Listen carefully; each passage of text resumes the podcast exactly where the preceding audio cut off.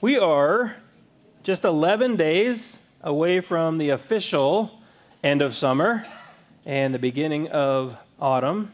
We're feeling it in the air a little bit today, right? And over the last few days, it's been a little bit cooler, and um, so yeah, it uh, seems like summer's coming to an end. But the other thing that's kind of the dead giveaway is that uh, school has started, new routines have started, different things like that. In some ways, kind of like a second January 1st, except that's already taken, so it has to be, you know, like September 7th or something totally different. But, you know, you get the idea. But one of the things that you can bank on with the many wonderful things that come with entering a new season are difficulties, challenges, trials, right? You go to school, you start a new grade, you meet new friends, you see how other friends have. Uh, have uh, grown or changed over the summer. And uh, you get new teachers, start new classes, and friendship difficulties, relationship difficulties, struggles come with those. You might have trouble that has nothing to do with school. You might have trouble that has nothing to do with the start of a new season, but you have trouble nonetheless. Challenges nonetheless. Every one of us has trouble. Every one of us has tribulation at one point or another. Now, I'm not trying to be a downer. It's just the reality of life. Uh, we enter into something and trouble comes along with it, and it's one of the things that God uses to humble us. One of the things that, one of the ways that God teaches us to trust Him and to depend on Him. John 16, Jesus said the very same thing to His disciples Behold, the hour is coming. Indeed, it has come when you will be scattered, each to his own home. Look at this next phrase, and will leave me alone. In other words, trouble's going to come, everybody's going to scatter. And he says, But I'm not alone. I'm not alone because the Father is with me. I've said these things to you that in me you may have peace. In the world you will have tribulation, but take heart. I have overcome the world. This year, you, as individuals, this year, you, as families, this year we, as Oak Grove Church, this year we, as the worldwide body of Christ, will have trouble. There are many things uncertain. What kind of trouble it will be is uncertain, but it, there will be some trouble that comes. Trouble, t- trials, testings, tribulations. But take heart, friends. God has said this in His Word, and He has said what we need to have peace in Him. It's not just about simply ordered, uh, or, or it's not simply about rightly ordered words in the Word of God. It's not that they're put together in just the right way, although they are. But these words lead us to an actively growing relationship with God through His Son, Jesus Christ, which is empowered, supported, enabled by the Holy Spirit who indwells everyone who has trusted Jesus Christ alone for salvation. Peace is found with a person, and his name is Jesus. And as we concentrate our hearts on that reality that Jesus has overcome the world, we have peace. We don't have all the answers, but we have peace. Well, let's just be honest. Like sometimes we try to trust the Lord and we don't have as much peace as we think we're supposed to have in a given moment. That's true. That's part of being human. It's part of imperfectly growing to love and follow Jesus. But we have peace. That has been true. It's true for us. It's as true as it was for the disciples when Jesus said it to them. And it's as true as it was in Psalm 29, which is a distinct psalm that David penned, which addresses trouble directly. David is addressing the sons of God with a command, and it's a command to praise. Not, not simply an invitation to praise, it's a command to praise. Let's read together Psalm 29. Ascribe to the Lord, O heavenly beings, ascribe to the Lord glory and strength. Ascribe to the Lord the glory due his name. Worship the Lord in the splendor of holiness. The voice of the Lord is over the waters. The God of glory thunders. The Lord over many waters. The voice of the Lord is powerful. The voice of the Lord is full of majesty. The voice of the Lord breaks the cedars. The Lord breaks the cedars of Lebanon. He makes Lebanon skip like a calf and Sirion like a young wild ox. The voice of the Lord flashes forth flames of fire. The voice of the Lord shakes the wilderness. The Lord shakes the wilderness of Kadesh. The voice, voice of the Lord makes deer give birth. He strips the forest bare, and all in his temple cry, Glory. The Lord sits enthroned over the flood. The Lord sits enthroned as king forever. May the Lord give strength to his people. May the Lord bless his people with peace. The path of peace is lit by declaring the glory and strength of God. The path of peace is lit by declaring or ascribing or giving glory and strength to God. But in order to declare glory and strength to God or the glory and strength of God, you must recognize it and you must remember God's faithfulness. How has God been faithful to you? I mean, that's a real question. It's not a general question. Oh, yeah, God's been faithful. How? How has God been faithful to you?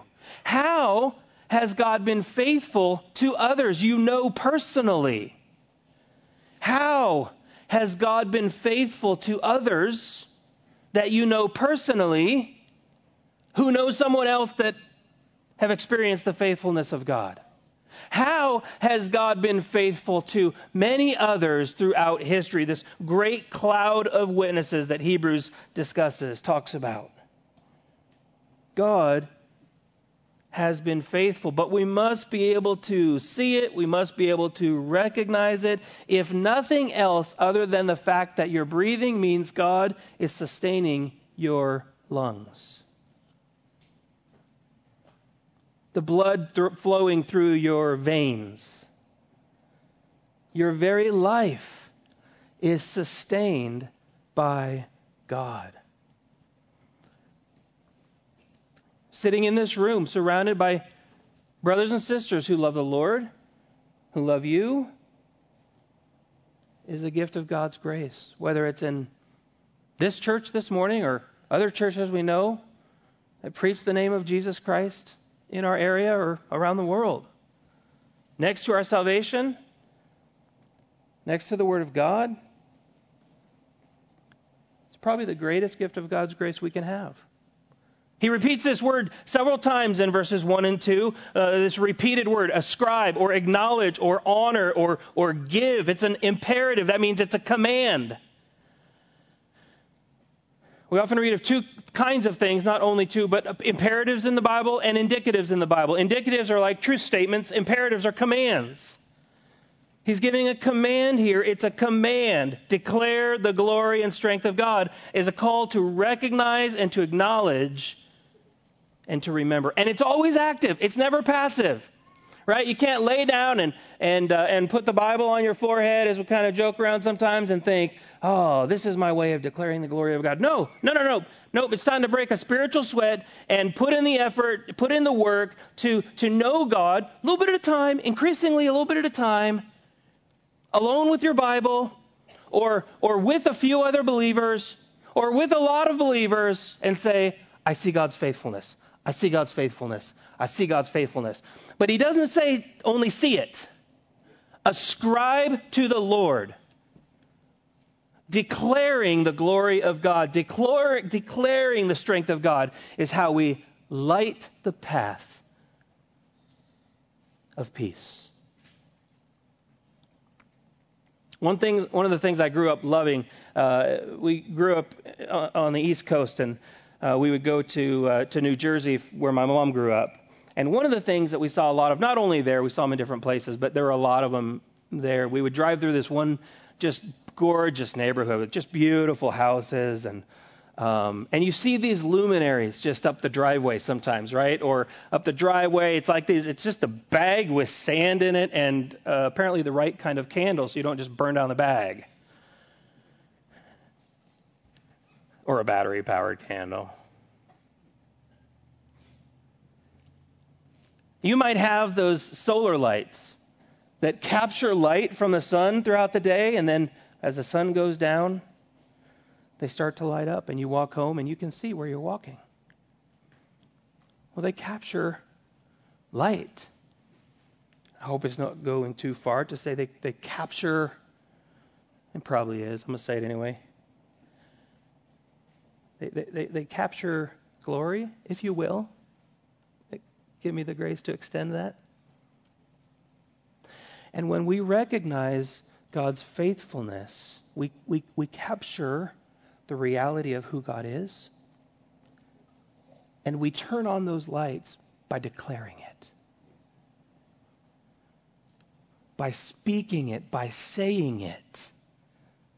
Our hearts are given hope and encouragement and peace. But we need to recognize it. And that's what David does here. He helps us recognize it. This has been called the Psalm of Seven Thunders because the word, the voice of the Lord is listed seven times in this passage here. God's voice is declared as thundering over many waters. A lot of times the Old Testament writers, what would they do? They would refer back to creation.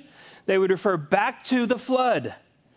And that's what David is doing here. He's pointing, he's pointing back to the flood or pointing to uh, significant storms God's voice is declared as thundering over many waters. Thundering. We often see these pictures painted of God, of Jesus, that are, that are nice and that are pretty. Friends, the glory of God is strength. The glory of God is power. The glory of God speaks and it comes into existence. God is mighty. God is a warrior. We stand in awe of God because we don't know what else to do. We stop in our britches.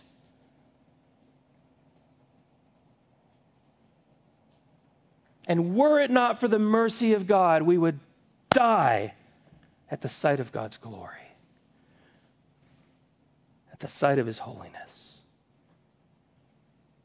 This is God. God's voice is powerful, full of majesty, we see in verse 4. God's voice breaks the cedars, the cedars of Lebanon, verse 5. I loved how Charles Haddon Spurgeon, the Prince of Preachers, describes this verse super powerfully. He says, Noble trees fall prostrate beneath the mysterious bolt, or stand in desolation as mementos, mementos of its power.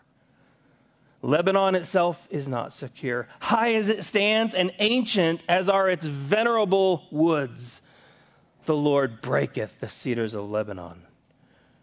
The greatest and the most venerable or respectful of trees. I forgot I'm reading a quote. I was just going to start talking about it. Or men may not reckon upon immunity when the Lord is abroad in his wrath. The gospel of Jesus has a similar dominion over most inaccessible of mortals. And when the Lord sends the word, it breaks the heart for far stouter than cedars. He continues, God's voice makes Lebanon skip like a calf. Lebanon, this, this picture of, of strength and, and fortification, mountains, skip at the voice of the Lord. No enemy power, not, not Lebanon, not Syria, not anywhere would be able to withstand the might of God's powerful acts through his creation, through his nature. Yahweh's voice. God's command causes it all. God's command brings it all. And yet, for the believer, for the one who is walking with Jesus, this is meant to bring peace. For God's people, this is meant to bring peace. Verse 7, we see this picture of lightning. The Lord flashes, the voice of the Lord flashes forth flames of fire.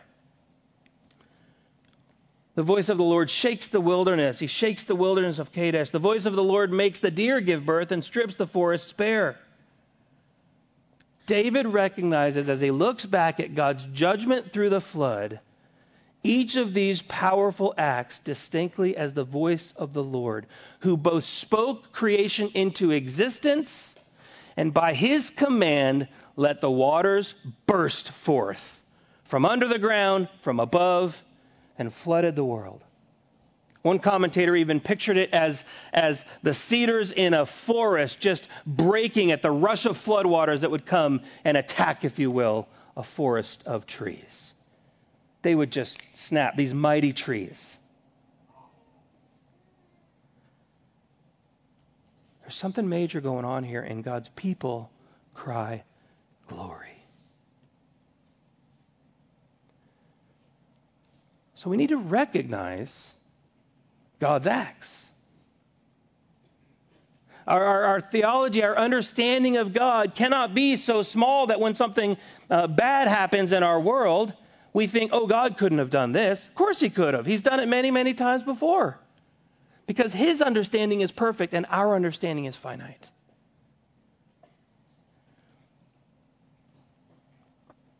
We need to remember it in its right place under God's loving control. So I want to ask you what's going on in your world. Everyone in this room has something different going on.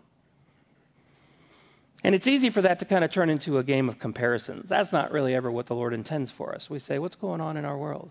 Oh, I better not say anything because that's really bad. Well, that's not the point of Christian fellowship. We talk about what's hard.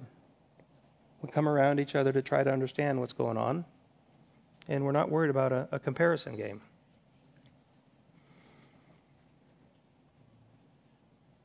You're not minimizing someone else's pain, someone else's struggle by just acknowledging your struggle too. We need to remember that God is over the storm and He is good. And because He's over everything, everything that happens beneath Him means nothing is beyond His reign. Absolutely nothing is beyond His reign. Uh, Psalm 29:10, the end of this passage says, "The Lord sits enthroned over the flood. The Lord sits enthroned as King forever." I want to I want to address two objections that I think come whenever we talk about God commanding people to praise Him. We kind of often think about a a weak God, a, a, a lonely God, an insecure God like, what kind of God is so insecure that he has to tell people, Praise me, praise me, come on, praise me, ascribe to me glory and honor, the strength that's due my name? That's the key phrase right there, the strength that is due his name. You see, if anybody else in the heavens or the earth were to say, Praise me, it would be idolatry worthy of death. For God, it's not. Because the very best thing for all of God's creation is to praise Him. Because to recognize and remember and declare the glory and strength of God with each declaration is to light a light or a lamp on the path of peace. The more you light, the brighter your path. The more able you are to see when it's dark, when it's cloudy. So some have trouble with God commanding his people to give him glory. The second misunderstanding, and actually I'm going to address the second one first, they think that, that giving God, God glory adds something to God. And I'm going to take this objection first, right? To, to simply show that neither uh, men nor angels can confer or can bestow upon or can add anything to God. God has all of everything he ever needs because he is everything that he and we will ever need. Psalm 50, 12 says, If I were hungry, I would not tell you, for the world and its fullness are mine. Well, that's kind of humbling. Hey, God, can I help you out? No.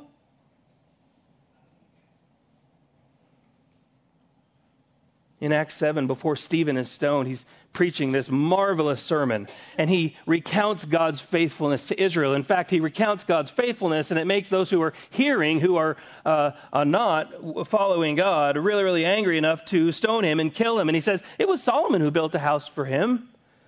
And yet the Most High does not dwell in houses made by hands, as the prophet says. He's going back to the Old Testament and bringing it into the New Testament here. Heaven is my throne, earth my footstool. What kind of house will you build for me?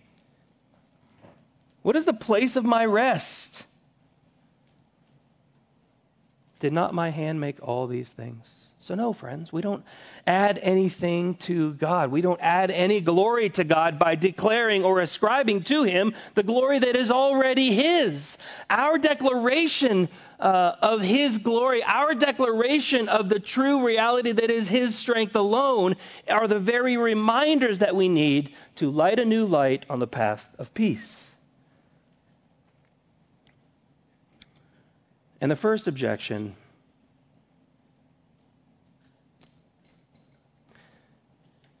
is often with people who have trouble with God commanding people to praise Him. Do you? I mean, do you have trouble with the reality that the strongest one in the universe calls us to say, You are strong? Because what we need when we are weak, which is every day, is a strong God.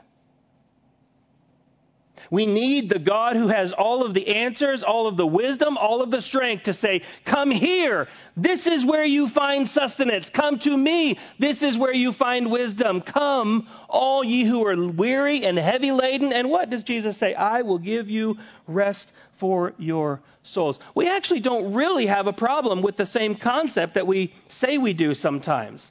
With the idea that it seems arrogant of God to, to tell us, to call us to give him glory. Do you know why? Because we do the same thing. How do we do that?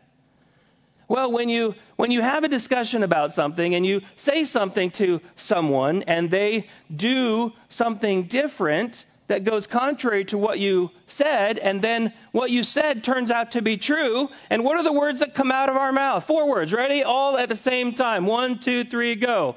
I t- told you so.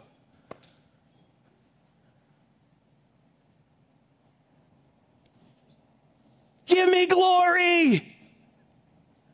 Tell me I'm right.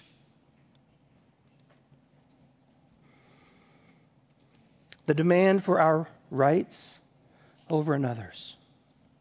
The rush to judgment when someone screams, I knew better than you. These are all practical attempts at stealing glory that flows from pride rather than a desire to serve, to bless, and to believe in God's work through others. And so, since we have no problem beating our own chest in pride, we, we shouldn't have any problem with God commanding us to give Him glory. There's just something that stands in the way of it is our pride. And I'll say it again. We recognize and we remember and we declare God's faithfulness. And that is what lights the way on the path of peace. So every time we ascribe to God the glory and the strength that is due his name, which is what verses 1 and 2 tell us to do, we light a lamp. We light a light on the path of peace. So you work to recognize and remember the many ways that God's been faithful. You, you, you get creative. You find ways. You work at it. You work at what you want to attain. You work at what you care about. And so you work at it. To remind yourself of ways that God's been faithful to you, to remind yourself of ways that God's been faithful to others. You put in the effort by faith to preach to yourself, to preach to others. Well, I'm not a preacher. Preaching just means proclaim. I'm proclaiming God's word. You walk around your house. Kids, hey, I want all the kids' eyes for a minute. I just want to tell you something. Did you know that when your mom and dad are having a hard day, you can look them square in the eyes and you can say, Do you remember what God did for our family last year?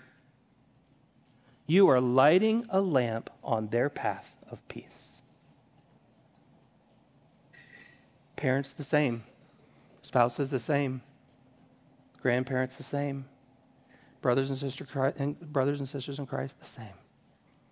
Light a lamp on the path of peace by declaring the glory and strength of God. We all know pain.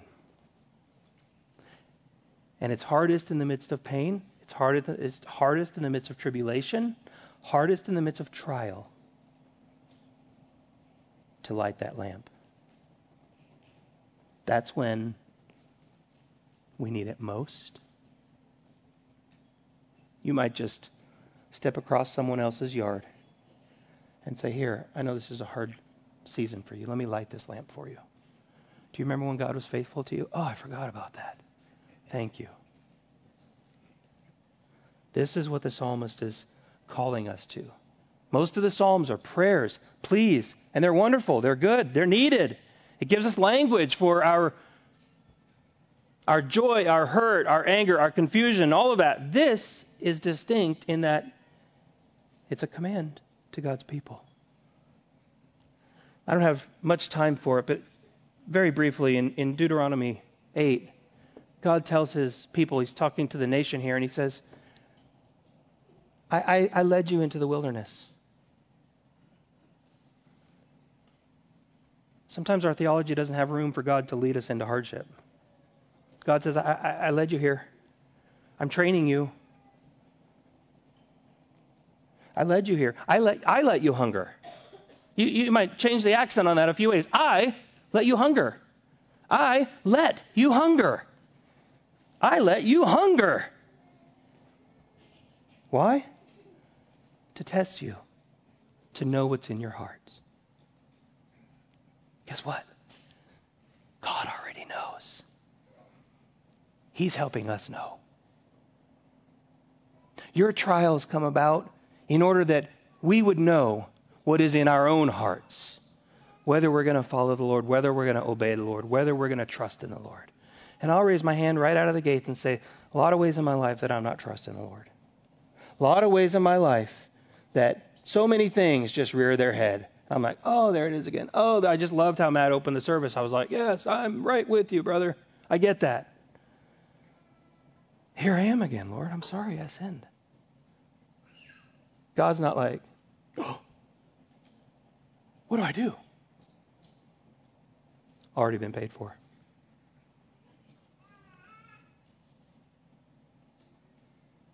Your testing, trial, tribulation, struggle is just revealing what needs work in our heart.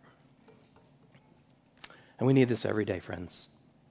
We have to light another light every day on the path of peace. I would just imagine, right? Four people in a family, let's just kind of say three people, four people in a family. My math is going to be for four. I'm just going to tell you there. Four people in a family, each lighting one truth about God in a week. I'm not even saying every day.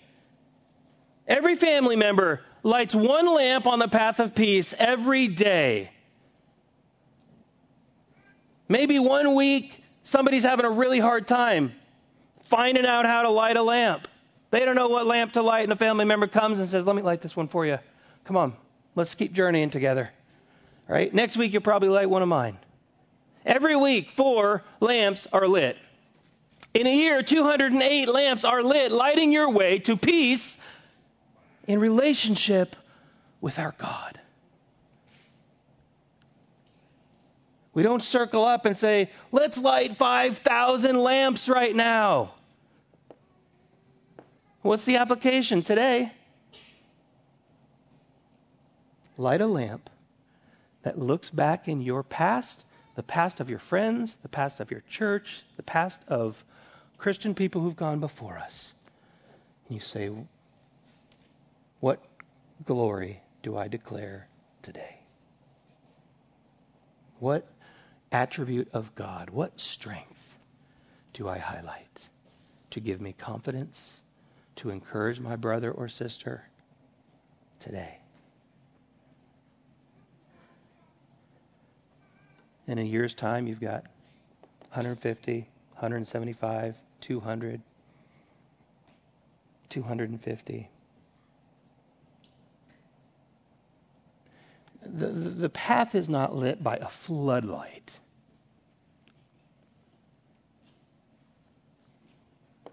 The path is lit when everything else is dark and we walk in the way.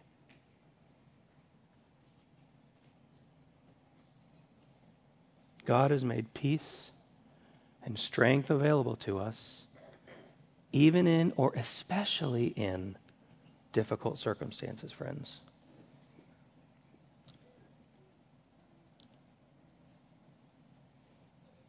Through fears, often through tears, we find this peace and strength from our lovingly sovereign Lord who is over it all. Well, and Jesus was praying in the Garden of Gethsemane. He recognized that the Father was over his substitutionary sacrifice.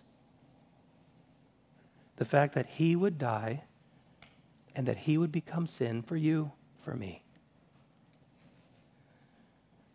The disciples would leave him, he said. He predicted it in John 16, 32 and 33. You're all going to be scattered. You're going to leave me, but the Father will not. The Father would not ultimately leave his son. He would vindicate him by raising him from the dead. And the same power which raised Jesus from the dead is the same power, brothers that, and sisters, that, that David is telling us to proclaim and that Paul is saying, this is how you know you can walk in the way. Because the same power that raised Jesus from the dead is the same power that you have to follow Jesus each and every moment of each and every day. It enables to walk by light on the path of peace by ascribing to God the glory and the strength to his name. The Lord's Supper, communion. This may be a way that God, that Jesus, well, it is a way that Jesus has built into our worship system. To, to, to remember his body broken, his blood spilt and poured out for us. So that when we gather, we have a built in reminder to say, oh, this is the glory of God on display. This is the strength and power of God on display. So I want to encourage you as you come forward, very much like Matthew opened our service. You may be in a place where you're saying, I don't know if I should go forward and take communion today. Do you know that's a wise question? Do you know the answer is if you're grieved over your sin, always yes. Always yes. Come, take, eat, drink with humble hearts and gratitude in our eating and drinking, we declare the strength and the glory of God together.